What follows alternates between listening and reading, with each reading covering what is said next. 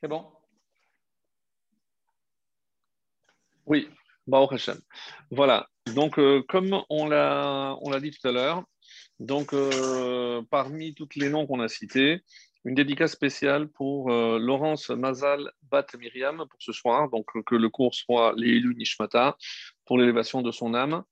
Et je voulais commencer aussi par une annonce. Donc, c'est une date anniversaire alors, euh, on n'y prête peut-être pas attention, mais je tenais absolument, et ça, au lieu, j'aurais pu le faire à la fin, mais je le fais en début, euh, vous remercier. Vous remercier pour votre fidélité, puisque aujourd'hui, ça fait exactement un an on avait commencé l'enregistrement de ces cours par Zoom, la paracha de Tazria Metzora. Et là, on a fait un tour complet. Donc, je pense que c'était, ça valait la peine donc de, l'annoncer et de vous dire que ça a été véritablement un voyage fantastique et qui véritablement, et je l'espère le plus vite possible, un voyage que l'on pourra ensuite partager lorsqu'il sera mis sous forme de, de livre, comme on l'a déjà annoncé, et bien, Hashem, donc voilà, maintenant le tour a été complet. On a maintenu les cours malgré la pandémie, malgré les vacances. Il n'y a pas eu de vacances. Tous les mardis, toutes les parachiotes ont été faites, les fêtes également, Baruch Hashem. Et donc, ça nous donnera véritablement, j'espère, un beau bébé. Euh, puisque pas neuf mois, mais ce bébé qui aura mis 12 mois, Baruch Hashem. Et donc, pour moi, c'est véritablement euh, une occasion de vous remercier parce que euh, si vous n'aviez pas été là, je pense qu'il n'y aurait pas eu ce mérite et déjà pour les cours, et ben, Hashem, lorsque le, livre verra le jour, donc c'est en très très très grande partie grâce à vous, vous qui êtes là de l'autre côté et qui euh, me donnez le courage, la force, la motivation de préparer ces cours. Et j'espère vraiment qu'ils sont euh, à la hauteur toujours de ce que vous attendez. Alors c'est difficile puisque encore une fois, euh, on, recherche du chromer, de la matière, de la nouvelle matière pour essayer évidemment de ne pas se répéter. Et là, le problème va être plus ardu, puisque une fois qu'on a déjà fait le tour, euh, il faudra maintenant euh, trouver d'autres sources. Hashem. La Torah, elle, est infinie. Et euh, j'espère voilà, que ces cours vous apporteront autant qu'ils m'apportent à moi-même. Et non seulement pour nous prouver la richesse de la Torah, la beauté de la Torah, mais encore une fois, comme je l'essaie toujours, ce n'est pas simplement des connaissances que l'on acquiert, mais euh, de l'amour de la Torah, l'amour de l'autre, l'amour de Dieu. Et plus que aimer Dieu, comme je le dis toujours, c'est faire aimer Dieu, faire aimer sa Torah, et euh, en espérant que ce message soit un message, encore une fois, toujours le plus authentique possible euh, qu'il puisse être, pour qu'il ne soit pas dénaturé, qu'il soit vraiment en conformité avec la volonté de notre Créateur, pour qu'il nous donne la force de, de continuer à nous élever, à avancer. Et même si, comme vous le savez, on est euh, très heureux ici en Israël, de, puisque j'ai relu les notes et on souhaitait l'arrivée du vaccin. En tout cas, voilà, euh, nos souhaits ont, été en quelque sorte réalisés. Le vaccin est là, en tout cas ici en Israël. La vie reprend euh, une certaine normalité, Baruch Hashem, et j'espère que bientôt le reste du monde va suivre. Mais ce n'est pas tout, puisque euh, après avoir traversé cette période tellement difficile, en laissant certains frères et sœurs sur la route, malheureusement, donc j'espère que l'essentiel sera de tirer les enseignements, tirer les leçons de notre comportement, puisque euh, tout ce que Hachem nous envoie, et ça va être aussi un des thèmes que je vais essayer de développer ce soir. Un des, thèmes, je disais, c'était évidemment pour euh, apprendre à nous améliorer. Dans tout, dans tous les sens du terme, pas simplement comme certains s'imaginent, euh, quand on parle de Teshuvah, c'est devenir plus pratiquant, plus religieux, mais plus sincère, plus euh, intègre dans la façon de faire les choses, qu'il y ait une certaine cohérence entre ce que nous entendons, ce que nous apprenons et ce que nous faisons. Donc, il n'y a pas deux choses. C'est les cours de Torah, c'est très joli, et ma vie qui n'a strictement rien à voir. Non. Si un cours ne nous pénètre pas Et pour que ça puisse atteindre le cœur, comme vous le savez, il faut que ça sorte du cœur. En tout cas, de ce côté, je peux vous affirmer que ça sort très très souvent. Donc, euh, j'essaye, je me force pour cela, que ces paroles sortent du cœur afin que ça puisse atteindre votre cœur aussi. Et voilà, ça c'était pour la petite introduction. Et on va attaquer maintenant une nouvelle paracha, mais je ne pourrais plus tellement dire une nouvelle, puisque c'est la première que l'on va répéter dans notre cycle euh, d'études du mardi soir. C'est la première fois donc que, une fois qu'on a accompli euh, le tour complet de toutes les parachiotes. Comme je le disais dans l'introduction, on a commencé par Tazira Metzora et c'est intéressant le fait qu'on ait commencé par une paracha qui n'est pas forcément parmi les plus faciles. En effet, il va être question de pureté, d'impureté. Pour ceux qui ont bonne mémoire, se rappellent déjà tous les thèmes qu'on avait développés l'année dernière. On va encore une fois essayer d'apporter des nouveautés à partir d'une étude que j'ai trouvée moi personnellement extrêmement intéressante, même s'il y a évidemment ici et là quelques notions euh, que je vais forcément répéter, mais j'espère euh, pouvoir les apporter avec un nouvel éclairage. Tout cas, c'est véritablement mon souhait le plus profond.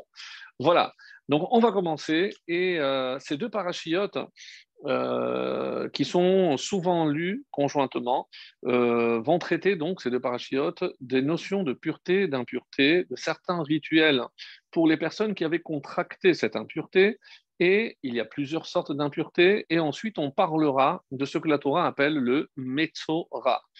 Le Metzora, généralement traduit encore une fois par lépreux, mais euh, c'est quelqu'un qui a contracté une impureté et euh, à travers des taches, des taches sur son corps, pas sur l'ensemble, mais il faudra aussi analyser en fonction, c'est pour ça que c'est extrêmement détaillé. Où apparaît la tâche, quelle est la taille de la tâche, comment elle évolue, est-ce qu'il y a des poils qui deviennent blancs? Est-ce qu'ils deviennent rouges?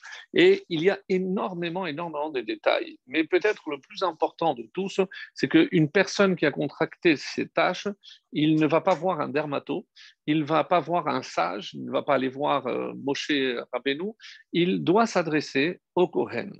Alors, est-ce que le Cohen avait des études euh, particulières concernant euh, la façon de discerner telle ou telle tâche? Évidemment que non. Et on va s'attarder sur ce point. Pourquoi fallait-il passer impérativement par le Cohen Et que se passait-il si, avec le temps, ben, on avait affaire à un, katan, Donc, on a devant nous un Cohen qui, euh, qui n'a pas atteint l'âge de la bar mitzvah, qui ne connaît pas forcément toutes les lois de pureté et d'impureté, ou même un adulte qui est un ignorant. Donc, comment faut-il s'y prendre? Et ça, c'est euh, le Rambam Maïmonide qui euh, va tout détailler effectivement avec une connaissance colossale euh, que le Cohen nécessitait pour distinguer. Et par rapport au temps, il y avait 70 nuances de tâches, donc quelque chose d'extrêmement complexe. Et encore une fois, on ne comprend pas pourquoi, encore, euh, comme je le disais, passer par le Cohen. Qu'est-ce que le Cohen? Et il fallait qu'il déclare, une fois qu'il avait vu, Vehuva et la Cohen, donc il était amené devant le Cohen, Vera Ahua Cohen, et une fois que le Cohen avait vu, il déclarait Utahor Utame.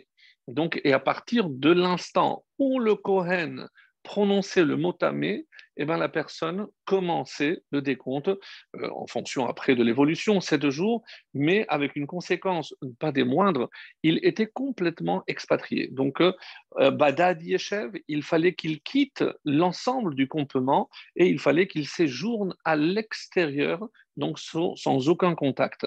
Certains ont voulu voir ici une forme peut-être de lèpre, dans le sens où pourquoi y avait-il besoin d'un bidoud? Aujourd'hui, ce mot, on le connaît malheureusement. Pourquoi il avait besoin d'un isolement? Alors, peut-être que c'est une maladie contagieuse, et pour éviter une contamination, donc il fallait l'isoler.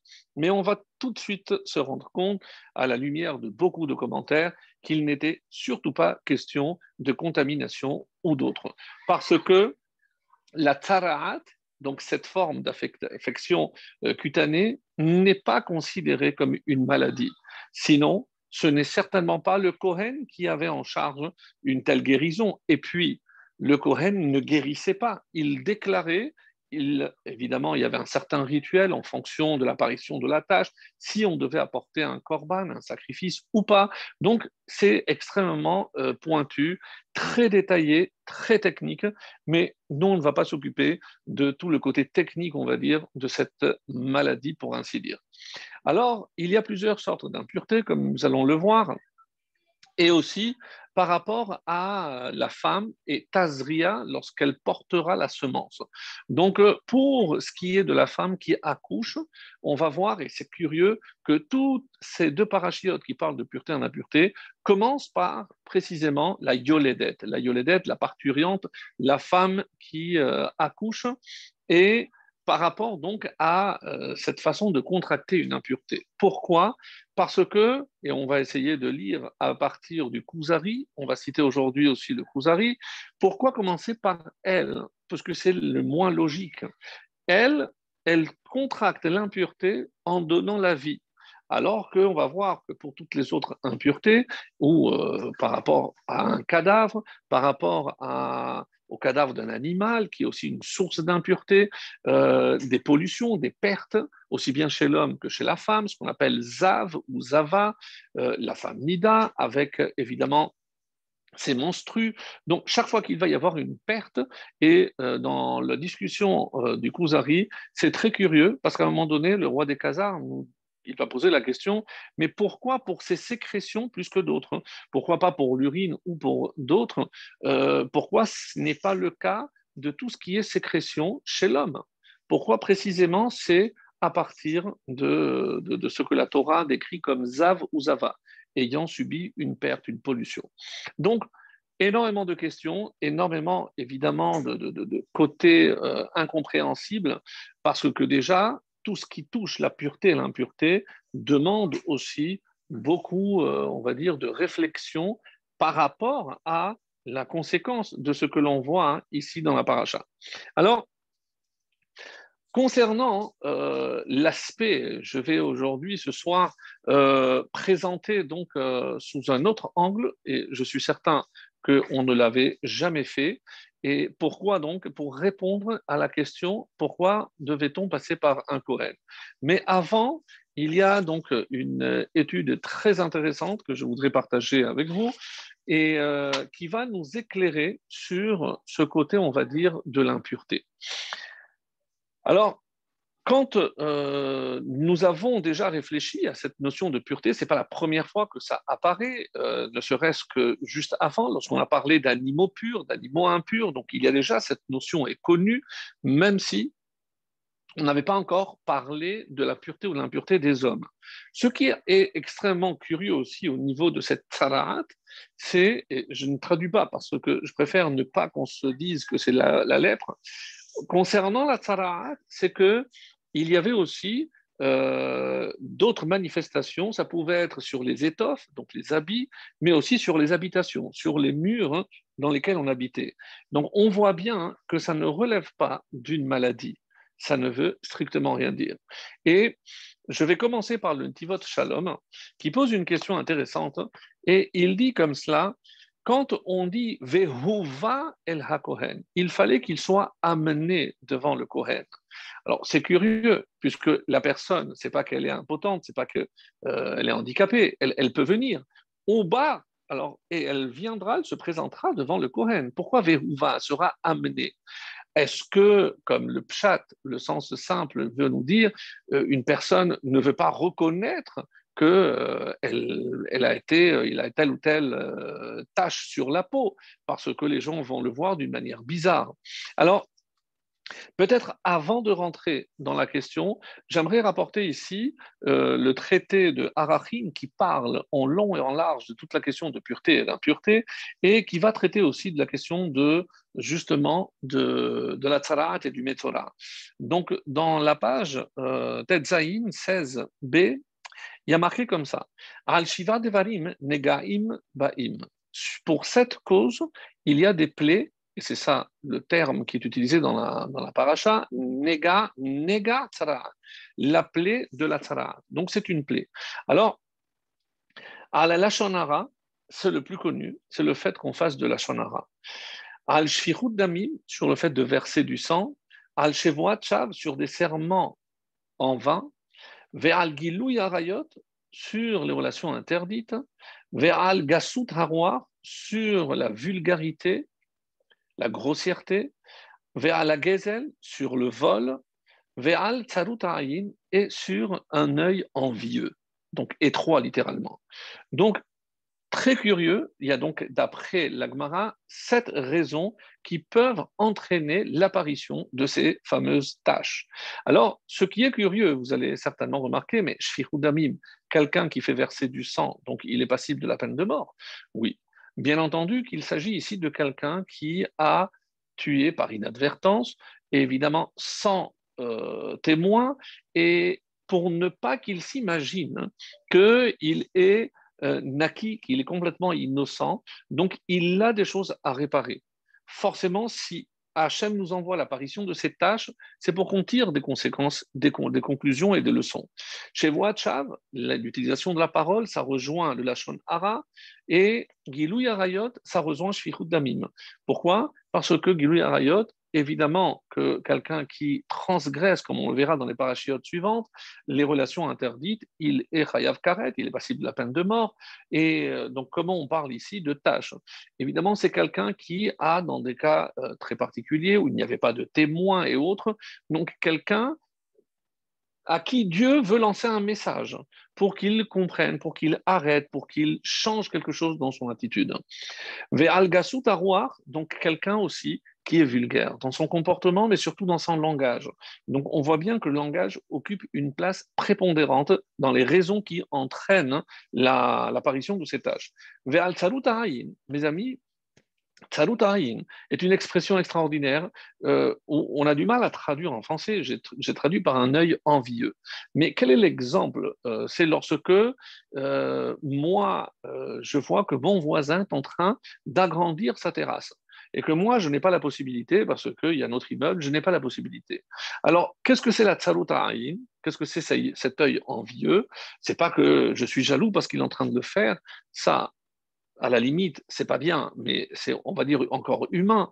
Mais pour l'empêcher d'avoir ce que moi, je ne peux pas avoir, je vais le dénoncer. Donc, on est dans un stade qui est déjà beaucoup plus éloigné. Comme on a vu dans l'étude que nous faisons tous les matins sur Michelet, Aïn, c'est lorsque quelqu'un m'invite, mais il a un œil sur tout ce que je vais prendre, ce que je vais manger, ce que je ne vais pas manger. Donc, euh, à, tel point que même le roi Salomon dira qu'il finira par vomir, parce que ça ne peut pas euh, passer lorsque je sais que la personne a Tsarut Aïn. Ce qu'il donne, même lorsqu'il donne, il ne le donne pas de bon cœur. Donc, je ne peux pas conserver, garder cette chose-là. Et si je sais que quelqu'un m'invite et ce n'est pas de bon cœur, il faut surtout pas accepter une telle invitation. Donc, ce qui est curieux, mes amis, c'est que dans le Midrash Tanhuma, on ne cite pas sept, mais onze causes de Taraat, de cette fameuse apparition de tâches. Alors, qu'est-ce que euh, on rajoute à part ce qui a été dit? Al Avodazara. Et donc là, j'ai trois connu, Shfichudami, Gilou Yarayot, et aussi sur la Avodazara. Donc quelqu'un qui a pensé, vous allez voir, par rapport à la question que va poser ici le Tivot Shalom, donc c'est pour ça que je voulais absolument faire cette introduction. Al-Chilul Hashem, quelqu'un qui n'a pas transgressé quoi que ce soit, mais par son comportement, il a entraîné une profanation du nom de Dieu. Qu'est-ce que c'est la profanation du nom de Dieu? Lorsque quelqu'un qui est censé avoir un comportement exemplaire, eh ben, parce qu'il a une barbe, parce qu'il est soi-disant religieux, même si ce terme, euh, je ne l'aime pas trop, mais quelqu'un qui est soi-disant religieux, eh ben, surtout lorsque les gens voient comment il agit, il y a des choses qu'il est impossible, inconcevable de faire, même en cachette, parce que le jour où ça se euh, révélera, vous imaginez comment ça va être euh, vécu par les gens qui vont l'apprendre. Donc ça, c'est le chilul Hashem. Il y a des gens qui sont prêts à mourir pour ne pas profaner le nom de Dieu. Ensuite, Gilou Yarayot, on l'a dit, Gnevot, on l'a déjà dit, la Shonara aussi, mais Id et Dout Sheker. Quelqu'un, c'est un petit peu comme chez Voachav, c'est une promesse, un serment en vain. Ici, c'est un faux témoignage. Quelqu'un qui fait un faux témoignage, donc, encore une fois, la mauvaise utilisation de la parole. Médanim, intéressant, Médanim ben Ha'achim, c'est quelqu'un qui provoque la zizanie les disputes entre frères. Et mes amis, pourquoi? Parce que je n'ai rien fait, mais je vais voir un, je vais voir l'autre et j'allume la flamme. Medanim ben Achim, mais ce n'est pas simplement entre des frères de père et de mère, mais tous les juifs sont des frères. Donc quelqu'un qui s'amuse à allumer des flammes, c'est pour ça qu'il faut faire extrêmement attention, parce que si je sais qu'il a une dent contre quelqu'un, je ne vais pas venir, ah, tu sais ce que j'ai vu, tu sais ce que j'ai entendu, c'est évidemment ajouter de euh, l'alcool sur, euh, de, rajouter du bois sur le, dans le feu. Euh, ensuite, Din Mekalkel Dayan, pardon, c'est un Dayan, un juge, qui est Mekalkel Hadin. Parce qu'il y a des intérêts en jeu, eh ben, il va malheureusement fausser le jugement. En, au détriment évidemment de celui qui aurait dû être innocenté. Chez Wachav, on l'avait dit, Nirnas bitrum acher, quelqu'un qui pénètre dans la propriété de quelqu'un d'autre. On, ne voit pas, nous, forcément quelque chose de mal. Oui, c'est parce que je dois respecter l'autre et le bien de l'autre. Donc si je rentre chez lui comme si j'étais chez moi, attention, parce que aujourd'hui, je me contente de rentrer, mais ensuite, ça peut aller beaucoup plus loin, de Shalom. Et par rapport à Choshev Machashavot Shel Sheker, Là où on est déjà dans une nuance, je rappelle que ces onze raisons sont rapportées dans le Midrash Tanchuma. Et Choshev Machashavot Shel Sheker, donc quelqu'un qui est en train d'ourdir un mensonge. Pas qu'il profère un mensonge ou un faux témoignage, mais il pense déjà à faire ou établir un mensonge. Ve'af, et on a qui rajoute Af al hara. Quelqu'un aussi qui a un mauvais œil, quelqu'un qui, lorsqu'il regarde, il regarde toujours avec un mauvais œil. Un mauvais œil, ça rejoint peut-être tsarutarayin, comme on a dit, on a dit en haut, c'est-à-dire euh, avec cet œil envieux, pourquoi lui il l'a et moi je l'ai pas, etc. Donc c'est quelque chose d'extrêmement grave. Et maintenant, je reviens donc à la, question de, de Rav euh, Shalom Noach Barzowski, donc on avait dit le Nitivot Shalom, ça faisait un petit moment qu'on ne l'apportait pas, et voilà ce qu'il va nous. Alors c'est un petit peu long, donc je vais juste faire une synthèse de ce qu'il qu'il dit.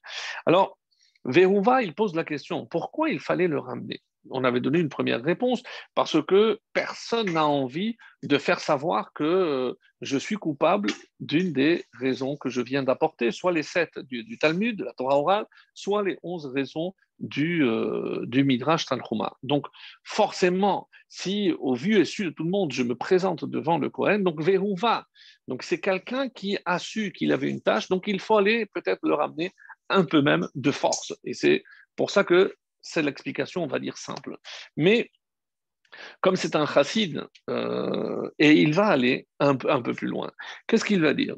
Alors, il va dire que quand un homme agit de la sorte par rapport à toutes les fautes qui ont été, euh, qui ont été euh, annoncées et détaillées, c'est qu'il y a un problème. Même si le Kohen, et c'est aussi en partie une réponse à la question pourquoi le Kohen a ce pouvoir-là? Parce qu'il ne s'agit pas de guérir, il ne s'agit pas s'il a une mauvaise pensée, donc il n'a pas encore réalisé un acte. Donc sur quoi il devrait faire teshuva? Et c'est pour ça qu'il dit que le but du Kohen, c'est pas simplement de déclarer s'il est pur ou impur, non le but du Cohen, c'est éradiquer le mal. Veuva la Cohen, c'est-à-dire le Cohen est capable d'aller chercher la cause profonde. Il ne s'agit pas simplement de pardonner, de faire teshuva, non. Parce que, encore une fois, si une personne n'a pas encore mal, pardon, n'a pas mal agi, alors de quoi est-elle coupable? Et on dit, c'est parce que c'est au niveau de la racine. Et là, il met le doigt sur un point exceptionnel. C'est que tout ce qui est dit, toutes les raisons qui ont été amenées, finalement, il y a un point commun. C'est que c'est parce qu'il y a une mauvaise racine, même sans avoir franchi le seuil de l'action, mais il y a déjà un préambule, un terrain propice. Donc il dit aussi, et c'est pour ça que, contrairement, non pas contrairement, mais en, marge de tout ce qu'on a déjà expliqué, Motsira Metzora, c'est parce qu'il a fait sortir du mal. Non. Mais quel est son problème à lui? On ne parle pas de ce qu'il a fait ou de ce qu'il a voulu faire.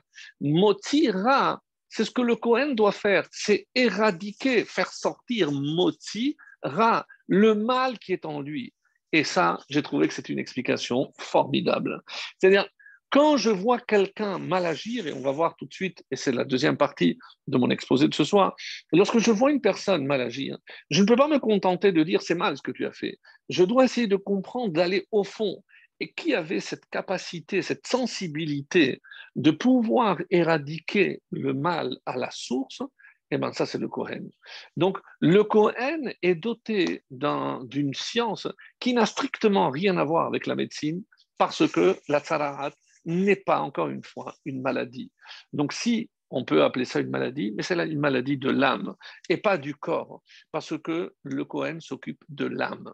Et donc, comment il peut faire pour justement éradiquer cette, euh, source, ce qu'on appelle shoresh, une racine qui se trouve en nous et même si je vais changer, je vais prendre de bonnes décisions, mais tant que la racine est encore ancrée, que le mal est enraciné en moi, je ne peux pas me départir finalement de ce défaut.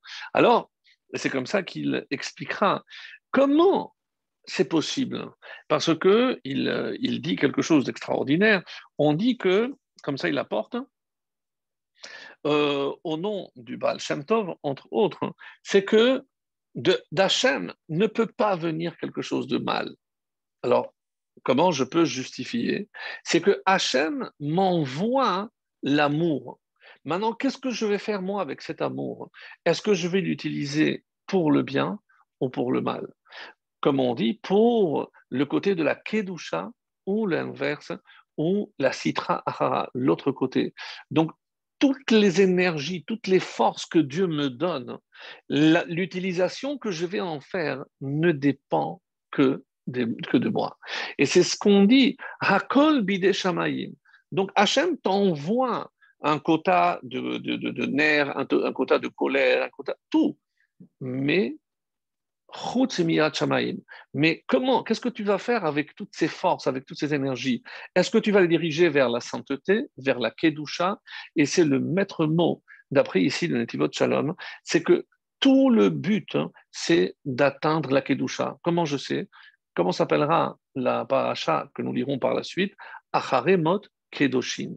Comme si Kedoshin était évidemment l'objectif à atteindre. Je ne peux pas atteindre et m'attacher à la Kedusha tant que je n'ai pas éradiqué ce qui en moi est considéré comme une racine porée roche velana qui va malheureusement donner de mauvaises herbes. Parce que tant que je n'ai pas ou trouver euh, un bon désherbant ou euh, la manière d'un poison pour tuer cette racine, eh ben, elle restera ancrée en moi. Et c'est comme ça que euh, le Kohen, finalement, qu'est-ce qu'il va, va devoir faire? Il doit reconnecter ce juif avec Akadosh Baruch Et là, évidemment, on reprend tout à fait le rôle essentiel du Kohen. De la même façon que lorsque quelqu'un a fauté par inadvertance, il apporte un korban et le Kohen qui fait l'intermédiaire pour le reconnecter, pour évidemment créer ce lien, le rapprochement korban, karov, pour le rapprocher de, son créateur, eh ben, Ici, pour le Metzora, il s'agit exactement de la même chose. Et j'ai trouvé que c'est tellement original parce que tout le monde pense que Motsira, c'est lui qui fait sortir le mal. Non. Mais maintenant, pour réparer ce tort, c'est comment faire sortir le mal qui est en lui, ce mal qui le ronge et qui malheureusement eh ben, l'entraîne à être et à se conduire comme il le fait. Et c'est comme ça que shelo gorem motsira parce que dans le mal qu'il a, c'est ça qui, malheureusement, le fait mal agir, mal parler, mal euh, s'exprimer euh, de manière vulgaire, de manière grossière. Et c'est pour ça que, encore une fois, il faut faire extrêmement attention. Parce que la parole, donc ce souffle de vie, comme euh, Kelos nous l'a révélé, c'est c'est ça qui fait que nous sommes vivants. Donc, la neshama de vie, c'est par rapport à l'utilisation que je fais de la parole. Chaque fois que je vais porter atteinte à la parole, je porte atteinte à nishmat, Amaneshama. Et donc, et ça, le Kohen peut le voir. C'est ça, la grandeur du Kohen. Et comme le,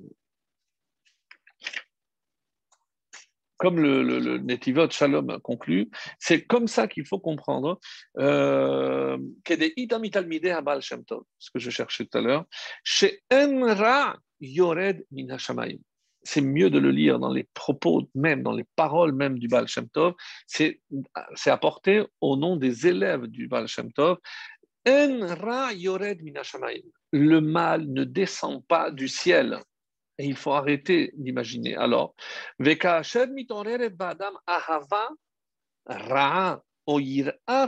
comment c'est possible qu'un homme puisse mal diriger son amour ou sa crainte?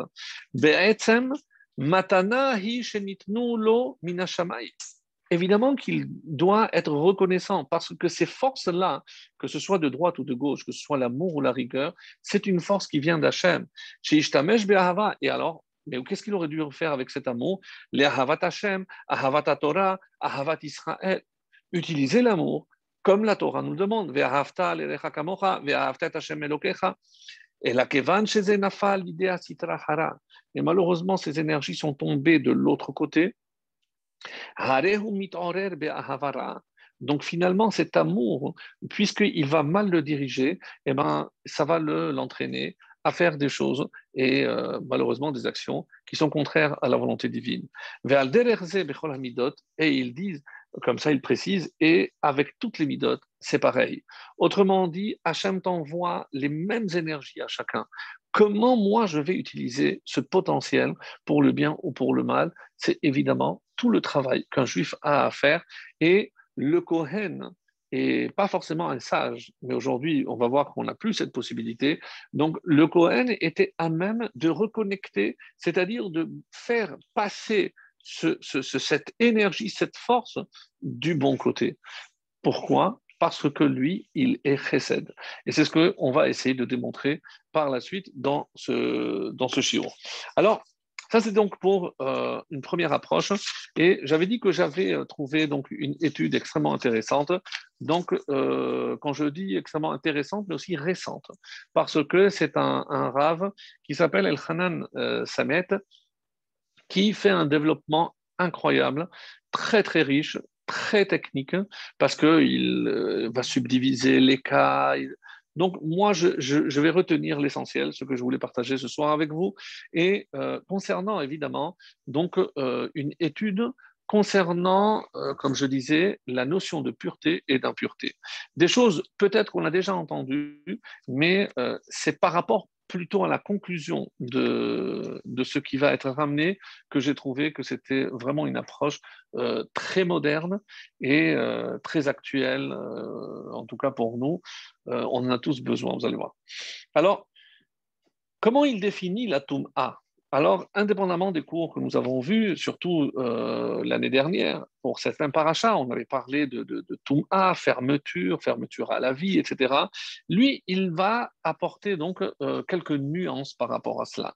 Alors, on avait dit évidemment que la Tum'a, comme ça il définit, Matzav shel richuk ha'adam minham mikdash ou Qu'est-ce qui se passe lorsque un homme est frappé d'impureté? Quelle est la première conséquence? Il ne peut pas se rapprocher du Beth Amikdash. Donc, le Beth Amikdash, avec tout ce que ça représente, la Kedusha, la sainteté, donc il crée finalement une séparation avec la, Kedusha. Netek Maasi ben Adam le Lokav. Donc finalement, qu'est-ce que c'est? Netek C'est une coupure. Il se coupe, ne pouvant pas se rendre au Beth Amikdash, donc il y a une coupure entre lui et Akadosh et son Dieu. Donc, et où est-ce que je retrouve? Parce que souvent, on fait l'amalgame, et lui, il fait une distinction entre l'atum A d'une part et Chet, la faute d'autre part. Nous, on a toujours dit que la faute, a comme conséquence l'atum A. Lui, il propose de nuancer ses propos de la manière suivante. Regardez. De la même façon que l'atum A entraîne cette séparation, et donc la faute, n'était ben Adam Lachem. Donc une personne qui a fauté, forcément s'éloigne, coupe le lien avec Hachem. Et qu'est-ce que la Touma va nécessiter? Mechayevet halir shel Donc, ça, ça, va nécessiter un processus de purification pour pouvoir me rapprocher. Et la faute de même, qu'est-ce qu'elle va entraîner à lire, mais quel est le processus pour réparer une faute et me rapprocher d'Hachem? Nous, nous appelons ça la teshuva. Donc, il fait un parallèle que j'ai trouvé très original entre la teshuva, qui est la conséquence de la réparation d'une faute, et la purification qui a la même conséquence, c'est me rapprocher à nouveau d'Akadosh Baruch parce que l'impureté m'en a éloigné. Alors, et il dit comme ça, que quelle est la tahara gmura comment, comment je peux atteindre la purification parfaite et complète? C'est quand je peux retrouver toute ma connexion avec mon Créateur. Comme si quelque part, mes amis, le fait qu'on parle souvent d'impureté, c'est une forme de déconnexion avec la source que représente Akadosh Baruch Et on a vu la semaine dernière, par exemple, que à travers la consommation de tel ou tel animal qui est considéré comme impur, je me rendais impur. Mais une façon d'expliquer, c'est quoi? C'est que je m'éloigne de la kedusha, de la sainteté. Et si Hachem nous a fait sortir d'Égypte, c'est pour qu'on s'attache à la kedusha. Kedoshin tiyu ki kadosh ani. Donc, le but à atteindre, c'est la sainteté, c'est sentir la présence d'Hachem et vivre avec le sentiment qu'on est attaché à Hachem. Et, et après, il analyse un point qu'on avait vu, il me semble, l'année dernière, c'est au niveau du Kuzari. Alors, ceux qui ont euh, le livre en hébreu ou une traduction, une bonne traduction en français, je rappelle que le Kuzari, écrit par Rabbi Yehuda euh, Halevi, euh, il a écrit, euh, vers l'an 1000, euh, enfin nous on a la traduction, c'est donc le, le 11e siècle à peu près, et lorsque il a écrit il faut savoir que ce n'est pas le titre originel, ce n'est pas le titre qu'il a donné à l'origine, le Kuzari, c'est euh, la traduction. Et qui l'a traduit? Le, titre au départ, euh, alors je l'ai noté quelque part, voilà, il est ici. Comment il a appelé Rabbi Uda al-Lévi, comment il l'appelait Livre de la preuve et de l'argumentation pour défendre la religion dépréciée. Alors, dans la traduction, Rabbi Yehuda ibn Tibon, euh, qui est né en 1120 et mort en 1190 à Tolède, en Espagne, il a traduit le Kuzari de l'arabe à l'hébreu. Après, il y a d'autres traductions, mais euh, l'original était en, euh, arabe. Lui, comme il était question du roi de Khazar, il a appelé le livre, parce qu'il a trouvé que c'était trop long, il a appelé ça le Kuzari.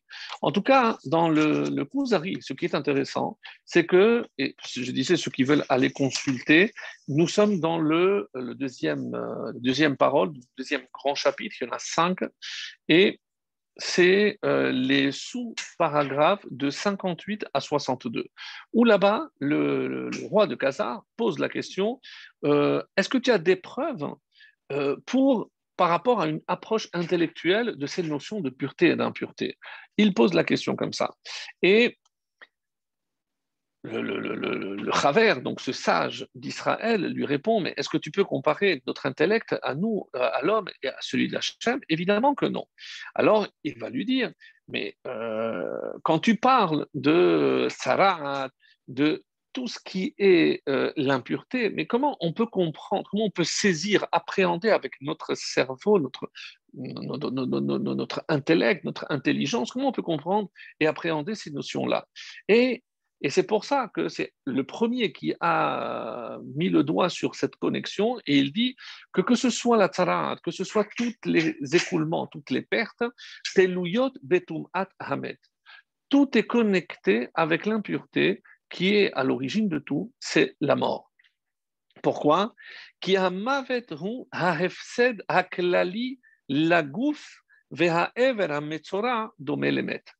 Donc, j'ai recopié en, hébreu ce passage-là, que je n'ai pas forcément une traduction, en tout cas, j'ai un petit, mais ce n'est pas, traduit, parce qu'il dit que qu'est-ce que c'est la mort? C'est une perte générale pour le corps. puisque la mort, le corps disparaît entièrement. Et lorsqu'il y a une partie du corps, un membre qui est affecté donc par ces tâches-là, c'est considéré comme si cette partie était morte. Donc c'est une mort partielle. Alors, Vechen, et il continue, Hazera Hanifsad, la semence qui se perd, en sachant que cette semence aurait pu générer une vie, comme il le dit, elle aurait pu être à l'origine d'un être humain, d'une vie humaine. Donc il y a une forme de mort, une forme de disparition. Et comme ça, il dira, et c'est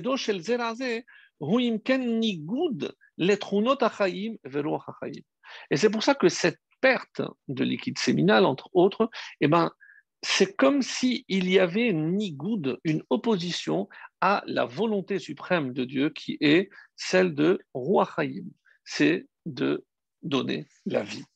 Donc, comme si quelque part, et maintenant on peut comprendre, d'après ce que le Kuzari dit ici, que par quoi commence la paracha de pureté et d'impureté? Par le fait de donner la vie. C'est pour ça qu'il est en contradiction. C'est ce que le Rav euh, El Hanan ici va mettre en, parallèle, puisqu'apparemment il y a une contradiction.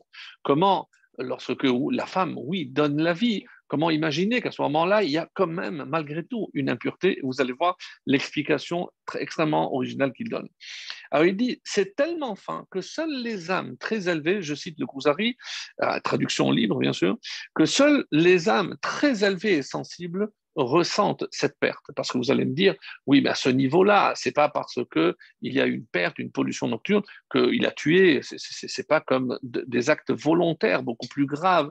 Mais on voit, on commence à entrevoir déjà que, par exemple, dans Guy-Louis Arayot, donc des, des relations interdites. C'est comme s'il utilisait mal, donc sa semence. Donc c'est relié, et c'est de là qu'il y a cette impureté, puisque les tâches vont apparaître dans ce cas-là aussi. Et le roi de Khazar reprend Je comprends mieux pourquoi il s'agit de ce liquide précisément, maintenant que tu m'as donné cette explication, et non les autres sécrétions comme l'urine et autres du corps humain.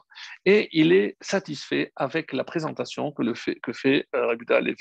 Alors, et euh, quelles sont les différentes, euh, on a dit, euh, sources d'impureté On a dit met, donc le cadavre d'un homme, nevala, le cadavre d'un animal, euh, ziva, donc c'est une perte, zera hanifsad, donc la semence qui se perd, c'est ce qu'il considère comme une mita chelkit. Il y a le mort, que ce soit le cadavre ou le cadavre d'un homme, ça c'est la A à 100%, donc la source d'impureté, mais il y a ce qu'il appelle mita chelkit, c'est une mort partielle, parce qu'il n'y a pas une véritable mort. Alors il dit par exemple lorsqu'il y a les pertes, etc. Alors pour ne pas rentrer, parce que c'est extrêmement délicat d'une partie, mais très technique de l'autre, euh, parce que vous verrez dans la paracha qu'il y a nida, c'est la perte menstruelle de la femme lorsque elle est nida, donc lorsqu'elle a ses règles, et là, elle est considérée comme nida, donc il y a une impureté. Mais chez la femme, il y a aussi ce qu'on appelle zava.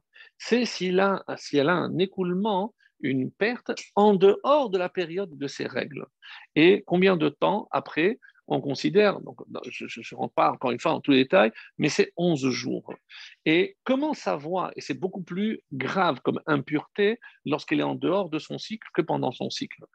Et comment savoir aujourd'hui, quand une femme a une perte, est-ce que c'est par rapport à son cycle ou pas? Comme on ne le sait pas, il faut que vous sachiez que toutes les règles aujourd'hui en application pour la femme NIDA pourquoi minimum 5 Pourquoi on rajoute 7, etc. Parce qu'entre 5 et 7, donc on dépasse les 11 jours, que les femmes ont pris sur elles tout ce qu'il y a de plus grave.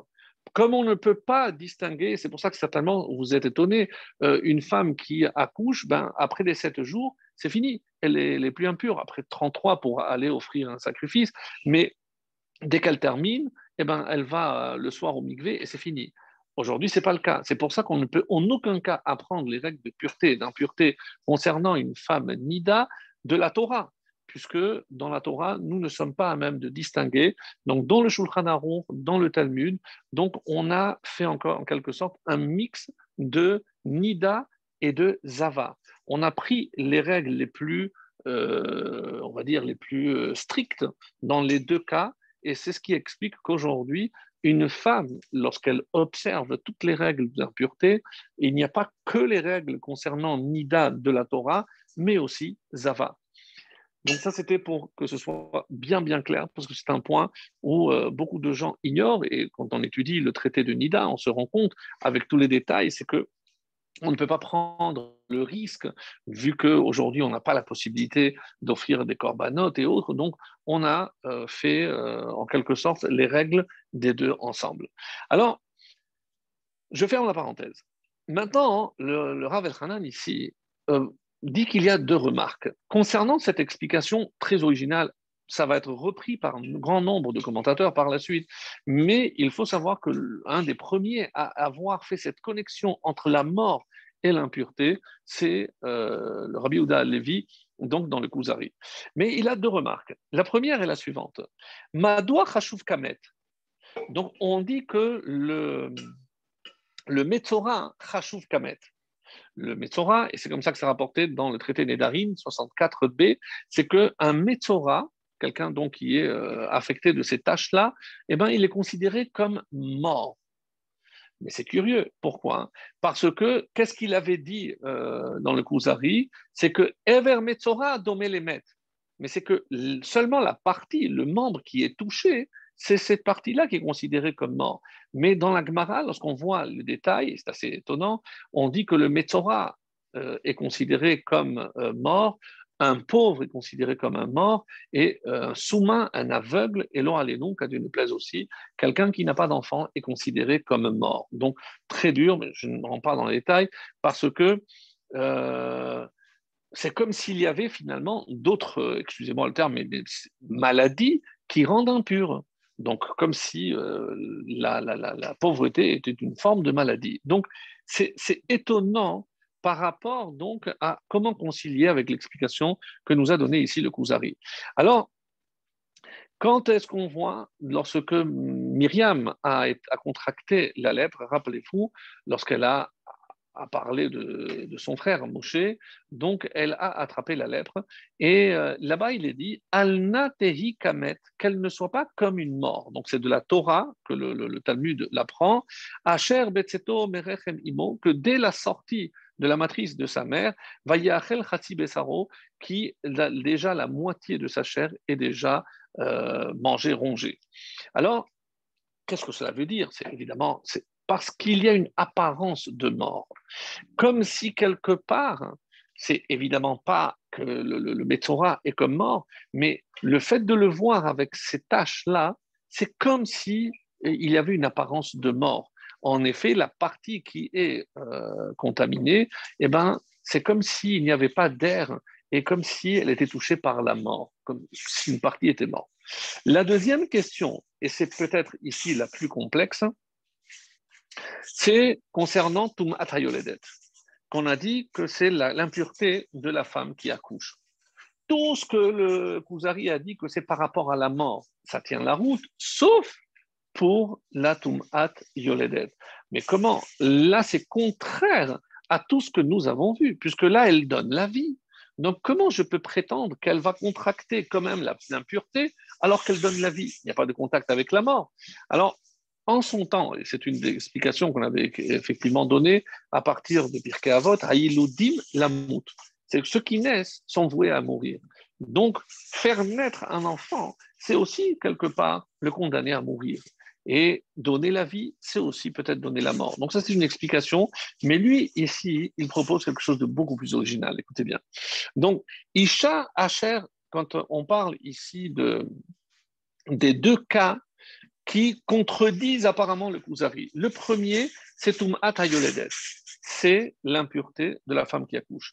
Et il y a aussi, dans la paracha, un verset qui dit Isha asher yishkav ish ota Un homme, une femme, pardon, qui aura une relation charnelle avec un homme.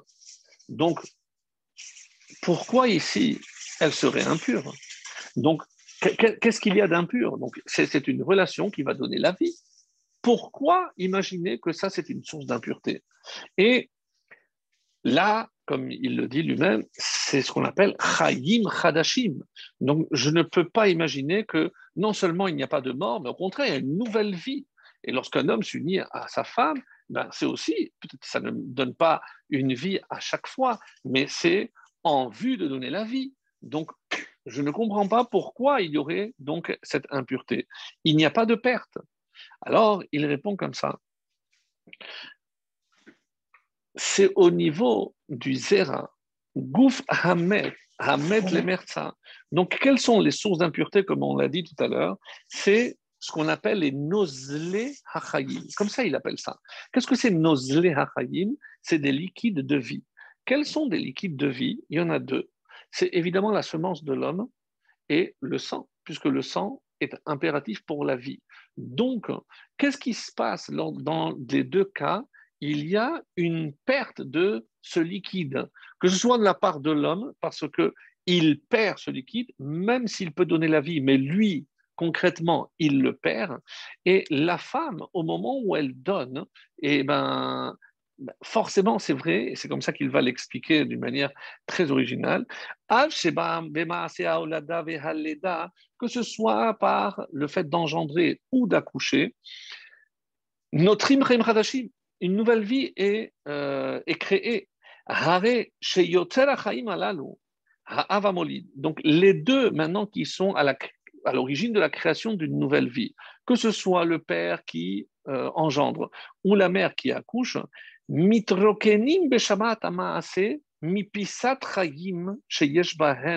letovat.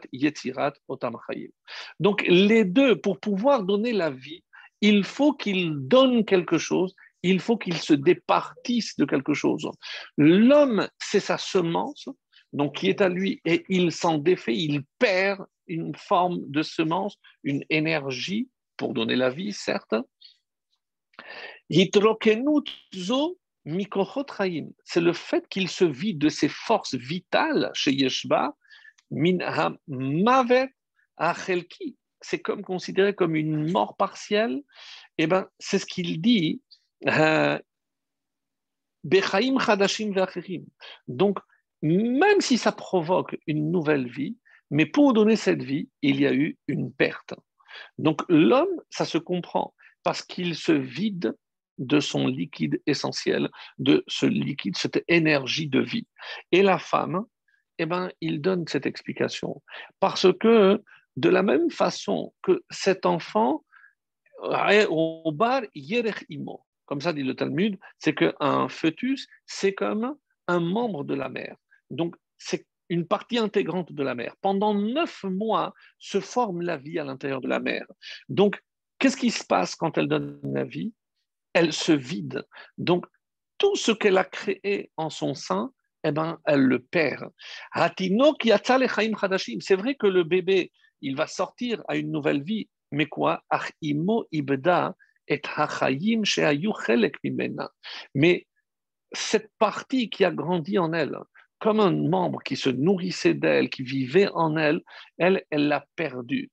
Et c'est la source de la Touma, parce qu'elle perd quelque chose de vital. Et c'est pour ça que, et on comprend, normalement, ce qui sort de l'impur est impur. Donc si elle, elle est impure, l'enfant aurait dû être impur.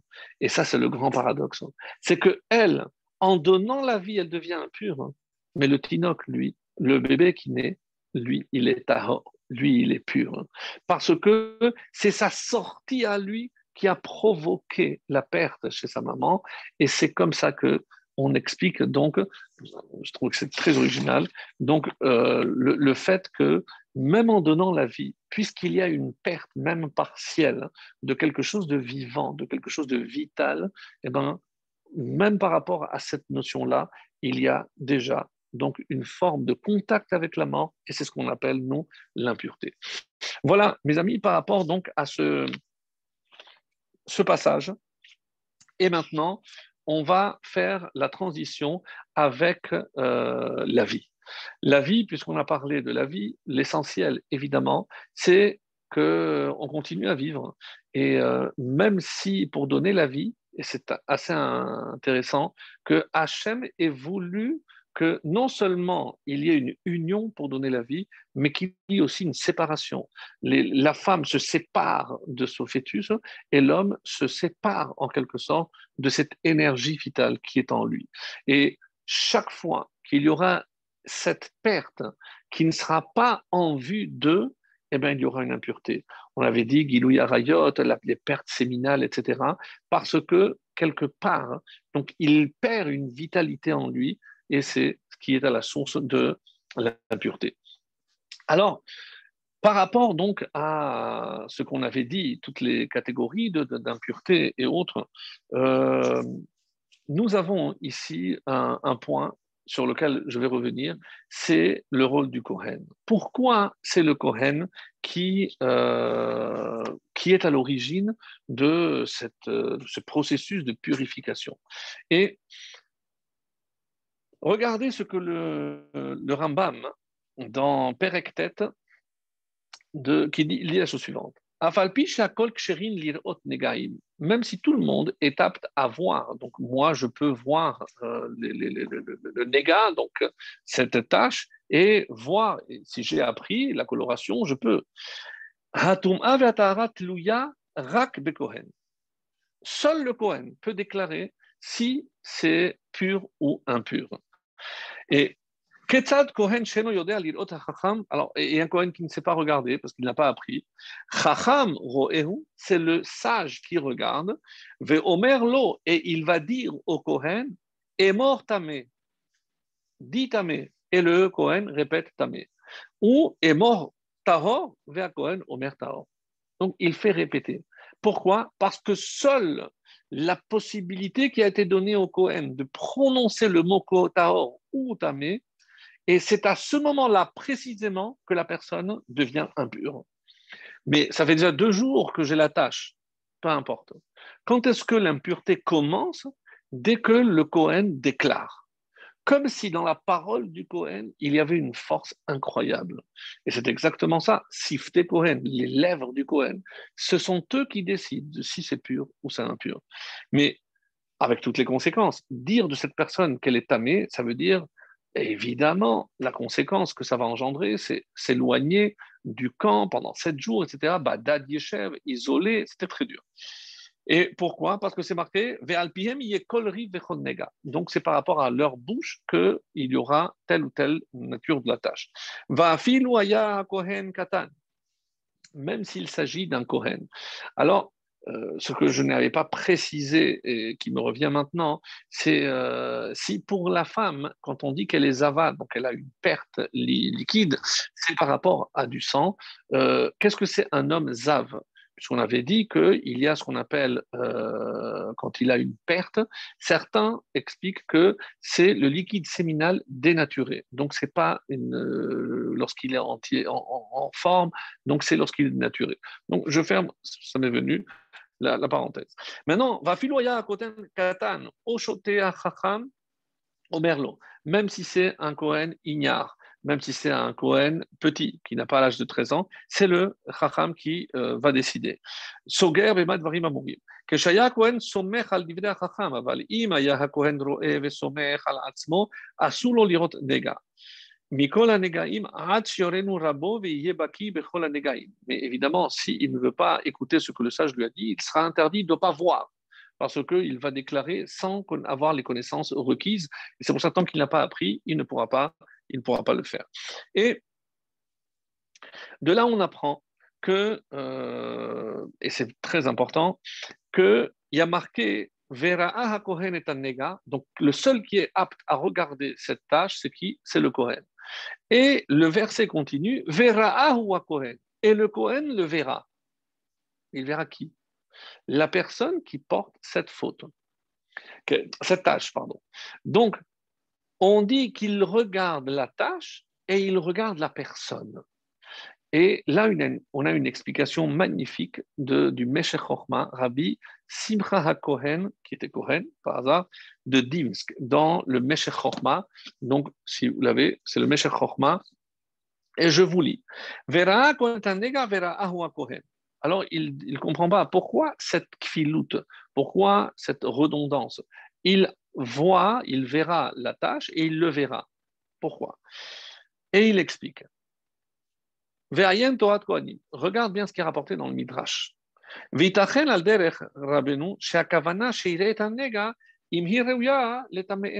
Donc bon, il faudra peut-être une manière d'insister pour qu'il regarde scrupuleusement, qu'il ne s'empresse pas de décider s'il il faut voir la tâche, la taille, etc. Donc, qu'il s'empresse pas, qu'il regarde euh, avec minutie. S'il y a un poil qui est blanc, mais non, il dit non. C'est pas simplement qu'il doit regarder la tâche, il doit regarder aussi l'entité qu'il a en face de lui. Parce qu'en face de lui, il y a un homme. Et il doit être capable de décider si cet homme peut être mis en isolement. C'est-à-dire, im khatan, imaginons que c'est un khatan, c'est quelqu'un qui vient de se marier. Alors, le Kohen ne regardera pas la tâche. Quand est-ce qu'il regarde la tâche? C'est lorsqu'il a vu de qui il s'agit. Si c'est un khatan, alors ne regarde pas la tâche. Qu'est-ce qui s'est passé? Je viens de marier hier. Bon. Va, termine tes sept jours de fête et après, tu viendras me voir. Mais il a une tâche. Non. L'homme passe avant la tâche. Vechen beregel. Ou si c'est pendant la fête, alors le Kohen, il est au chômage, il ne regarde pas, termine la fête.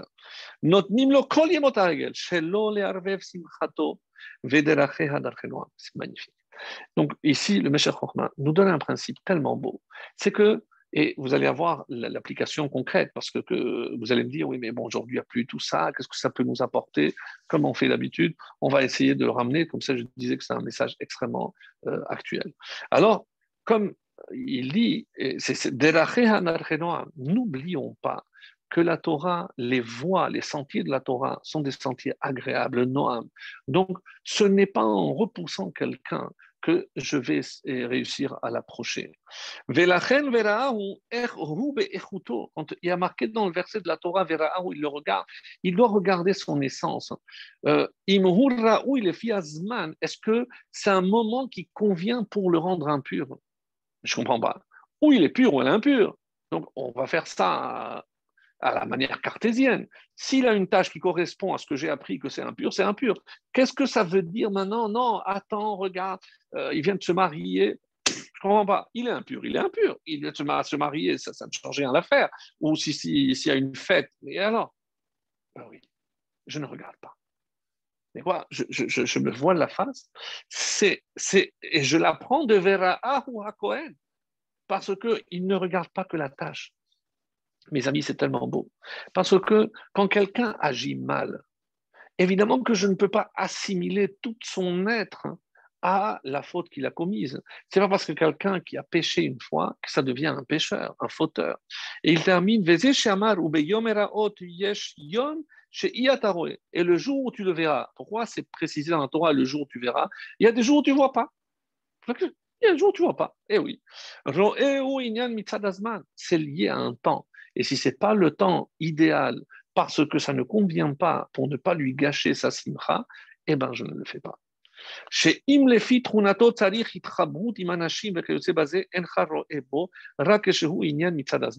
Et c'est une preuve supplémentaire, mes amis, qu'il ne s'agit certainement pas d'une maladie contagieuse. Parce que si j'ai entendu qu'il a une tâche, comment je vais le laisser terminer ces sept jours avec tous les gens qui vont voir, ils vont danser? Mais c'est terrible.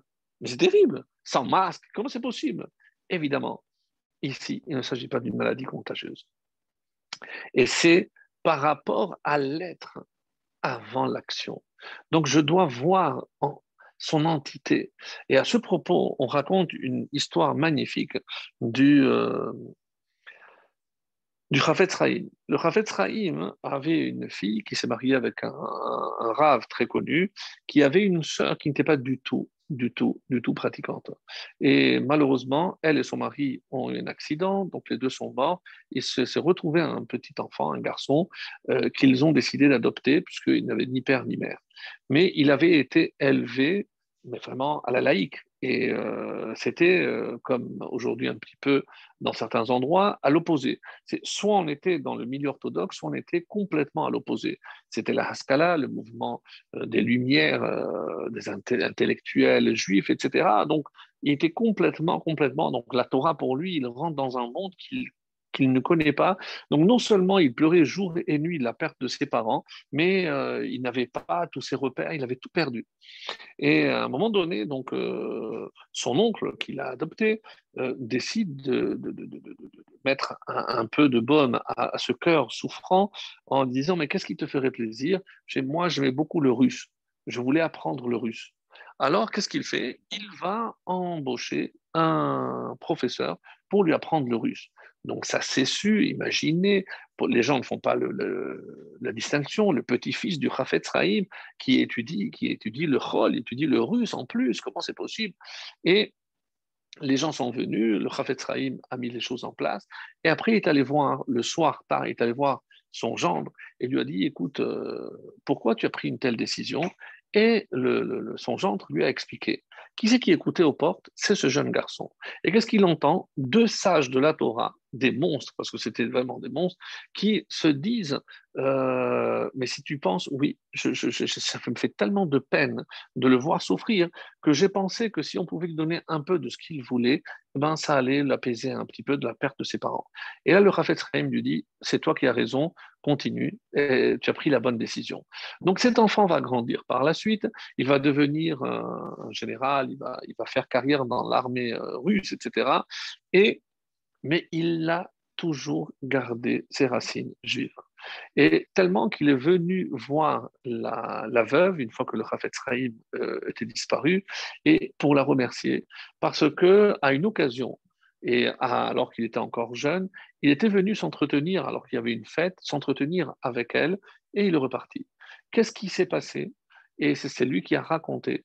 Et euh, il avait connu une femme non juive. Et il était tellement, tellement en dilemme. Et qu'est-ce qui le retenait? Croyez-le ou non, c'est la discussion qu'il avait entendue entre son oncle et le grand-père, le Chafetz Chaim. Comment deux sages de la Torah, en pleine nuit, ils discutent pour essayer d'essuyer les larmes d'un orphelin? Eh bien, si eux qui, pour eux, la Torah est tellement importante, ils ont pris une décision pour mon bien, je ne peux pas les trahir.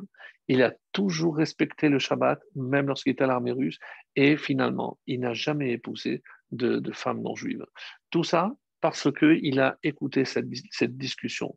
Donc, le Chafetz Chaim, rappelez-vous, c'était un Cohen aussi. Donc, pour nous montrer à quel point je dois toujours être à l'écoute des besoins de l'autre. Ce n'est pas parce qu'il a mal fait quelque chose qu'il est entièrement condamné. Et euh, comme le, Rav disait, regardez, avant de mettre euh, une piqûre, qu'est-ce qu'on fait? On nettoie toute la partie, il faut désinfecter, etc. Donc prendre soin de tout ce qu'il y a autour avant de faire mal, avant de faire la piqûre. Et quelque part, c'est un petit peu ce que nous devions apprendre quand on s'apprête à faire un reproche. Comment je peux rapprocher quelqu'un? Et ici, et maintenant vous faites le lien avec ce que je disais au début, quelqu'un qui a fauté, c'est quelqu'un qui s'est éloigné, qui s'est déconnecté. Mon but, c'est pas simplement d'apporter une réponse. Et euh, quand d'ailleurs on a posé une fois une question au rabbi où on avait voulu euh, écrire des questions et des réponses, il a dit non. Le judaïsme, c'est pas des réponses. Euh, le, judaïsme, il s'agit pour nous de rapprocher les juifs à la Torah, pas d'apporter que des réponses. Parce que ce n'est pas à travers une réponse que je peux, ah, c'est sûr que lorsqu'il y a une volonté vraiment de savoir et que je ne pose pas une réponse et je pose une vraie question, à ce moment-là, évidemment qu'il faut savoir comment répondre. Mais quel est l'objectif hein? C'est pas ah je l'ai eu, j'ai su répondre. Non. Le but ultime, c'est de rapprocher les gens. Et comme euh, nous le démontre qui, de qui on l'apprend d'ailleurs, mes amis, de mon cher Rabbeinu. Comme ça, euh, rapporte le rabbi de Louavitch, euh, entre autres, c'est qu'il y regardait sur Aharon, comme on l'a lu dans le Pirkavot, qu'est-ce qui a marqué? Il aimait les créatures. Et c'est pour ça qu'il pouvait les rapprocher à la Torah, parce qu'il le faisait par amour. Donc, il ne faisait pas dans la colère, comme nous le faisons malheureusement des fois pour éduquer nos enfants, ou lorsqu'on voit un juif qui mal agit, on, s'emporte trop vite, et c'est pas comme ça, on l'oublie très vite. Alors, il dit de qui on l'apprend? Regardez, à Moshe. À quel moment Moshe va faire des reproches au peuple juif? Oui, pardon, à la fin de sa vie, après 40 ans de loyaux services, exactement cinq semaines avant de mourir. Pourquoi je dis cinq semaines? C'était le premier Shevat et il est mort le 7 Hadar. Donc quatre semaines de Shevat et la semaine de Hadar, cinq semaines. Cinq semaines avant de mourir, alors qu'il a passé 40 ans avec eux et il n'avait jamais fait allusion à la faute du Vaudor, à toutes les fautes. Ce n'est que au moment de mourir qu'il s'adresse. Pourquoi? Alors, la réponse du, du, est magnifique. Et il dit pourquoi?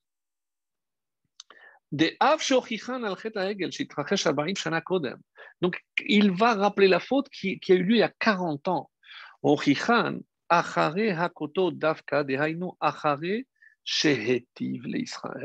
Quand est-ce qu'il s'est permis de faire des reproches Lorsqu'il leur a fait du bien?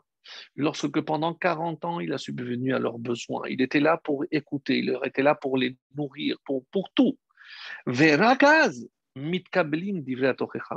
Si ils savent, il, il, a, eu besoin de 40 ans pour leur prouver qu'il était à leur service, qu'il était là pour eux, pour donner. Donc quelqu'un qui me donne, c'est quelqu'un qui m'aime. Et quelqu'un qui m'aime, lui, il est à même de me faire des reproches. C'est ça ce qui te dit ici. Vegama kadosh Bitrila dilega kadosh ala ketz ma'asim ve'rak achareka donc regardez toutes les étapes qu'Hachem a fait pour nous et c'était évidemment pour notre bien. Donc c'est ce qui est écrit ici. Et on comprend maintenant pourquoi ça passe par le Kohen. Le Kohen, et c'est un, un, Zohar extraordinaire qui dit comme suit Sifte Kohen Ishmeru Donc j'avais cité ce verset dans Malachi, chapitre 2 de Malachi, qui dit Les lèvres du Kohen garderont le savoir, Vetora Et la Torah, on la demandera de, de sa bouche. Pourquoi? Hashem Le Kohen est comparé à un malach, un ange. Et de là, le Zohar dit Kohen Gadol Shelemata Nikra Malach Hashem. Le Kohen, ici, Gadol, est comparé comme le Malach Hashem. Pourquoi? Mishum Sheba Mitzad HaChesed. Parce que le Kohen, sa nature profonde, quelle est sa racine? C'est le chesed, la bonté. Lui qui ne fait que donner, lorsque il va déclarer quelqu'un, tu es tamé, tu as mal fait, tu as fait ceci ou tu as fait cela, il le fait par amour. Il ne le fait pas pour se venger. Et c'est pour ça que c'est inconcevable qu'un Kohen puisse venir du tzad hagevurot, du côté de la rigueur, de la justice. Non, il est entièrement amour. Et à qui on le doit? Au premier Cohen, Aaron, qui n'a pas ressenti dans son cœur cette jalousie. Verra Achav et Samar Belibo, il te verra, il se réjouira. Et qu'est-ce que là, les Chachamim ont dit? Ce cœur qui s'est réjoui, qui n'a pas eu d'envie, il n'a pas été envieux, il n'a pas été jaloux, eh ben, il méritera de porter le oui, mais plus que cela, jusqu'à aujourd'hui, c'est le Cohen qui nous bénit. Et justement, en parlant de cette bénédiction, il y a quelque chose d'extraordinaire. Que vous avez remarqué que chaque fois qu'on s'apprête à faire une mitzvah, on fait une bracha, une bénédiction. Et quand la Torah ordonne aux Kohanim de bénir, hein, eh ben, on va dire qu'ils sont un peu obligés parce que ça fait partie de leur devoir. D'ailleurs, c'est ce qui leur reste aujourd'hui. Non plus, il n'y a plus de temple, donc il n'y a pas le service au temple. Donc, le peu qu'il leur reste, c'est précisément le fait de faire la, bénédiction euh, sacerdotale, pour le dire ainsi, c'est Birkat Kohanim. Et, oulala, le temps passe. Alors, je vais terminer avec cette notion-là.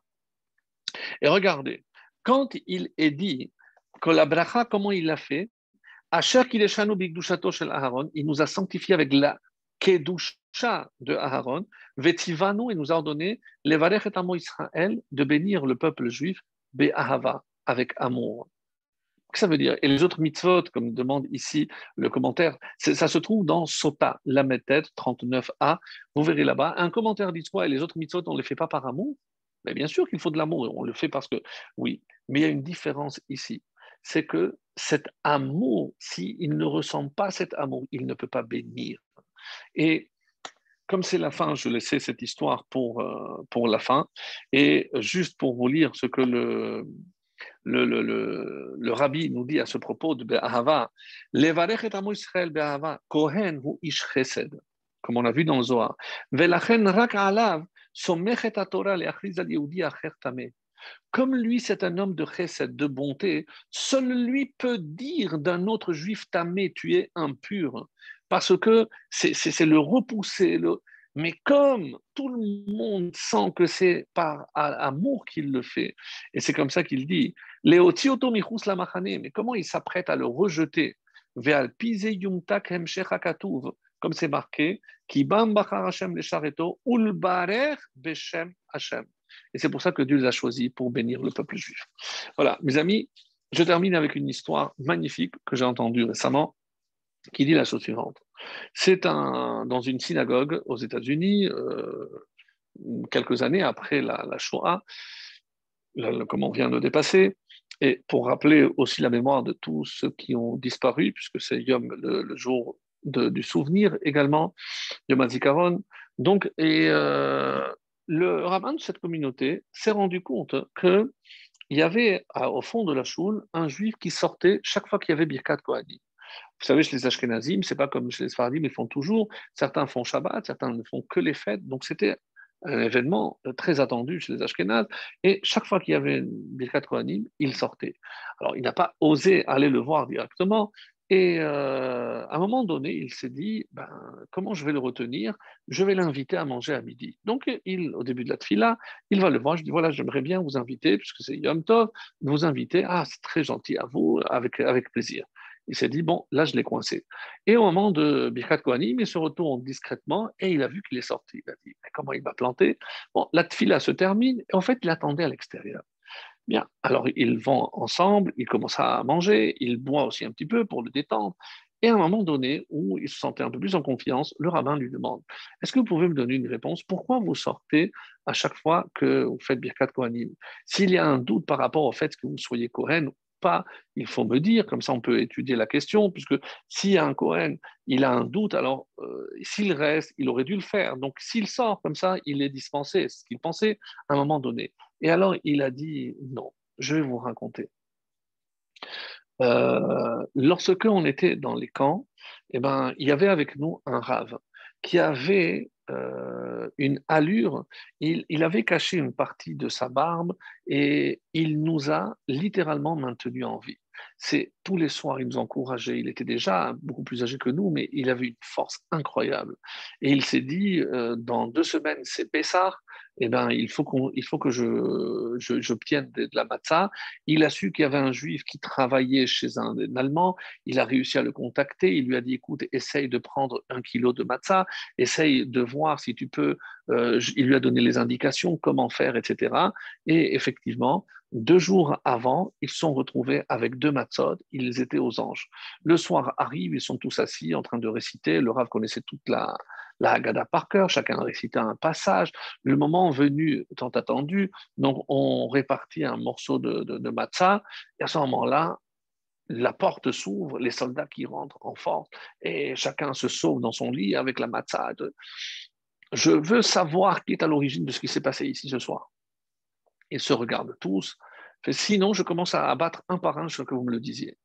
Et là, c'est le Rav se lève il lui a dit non, ne les touchez pas, c'est moi, c'est mon initiative. Ah bon? Eh bien, on va te donner une leçon. Demain, tu vas être pendu devant tout le campement. Qu'est-ce qu'on peut faire? Et le lendemain de l'échafaud, et tous les juifs qui sont, euh, imaginez la tristesse de voir ce, rave qui représentait pour eux vraiment l'image d'un malheur, comme on l'a vu, d'un ange, et avec la corde au cou, le, nazi dit, ne croyez pas qu'on est aussi cruel. Donc, si vous avez quelque chose à demander avant de mourir, faites-le. Est-ce que vous voulez une cigarette? Est-ce que vous voulez quelque chose? Et il lui dit, non, j'aimerais juste que vous me donniez cinq minutes pour leur parler. Bon, allez-y. Et il s'adresse aux Juifs, avec l'accord de coup, mes amis, et il leur dit, euh, je n'ai rien à vous donner, mais comme Dieu a voulu que je sois Kohen, la seule chose que je peux vous donner, c'est ma bénédiction. Et il a levé les mains et il a fait Birkat Kohanim. Il y avait tellement de larmes, tellement de sanglots qu'à peine si on a entendu ces mots, et c'est la dernière image qu'on a gardée de cet homme extraordinaire, de ce malach. Et alors, le, juif qui dit au Rav, vous savez, quand vous entendez un Birkat Kohanim comme moi j'ai entendu, aucun ne peut le remplacer. Et je veux garder dans ma mémoire le Birkat Kohanim que j'ai entendu de cet homme, comment il nous a bénis avant de mourir pour le Kiddush Hashem. Donc ce Kohen a atteint la Kiddusha. Mes amis, c'est ce qu'on doit apprendre pour conclure. C'est qu'on a tous quelque chose à donner, même si aujourd'hui on n'est pas Kohen. Mais qu'est-ce qu'on peut donner? C'est de l'amour.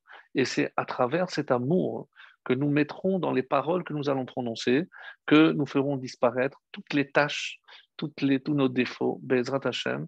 Et lorsque Hashem verra cet amour entre nous, alors il nous délivrera définitivement et il nous prouvera son grand amour pour nous aussi. Très bonne soirée.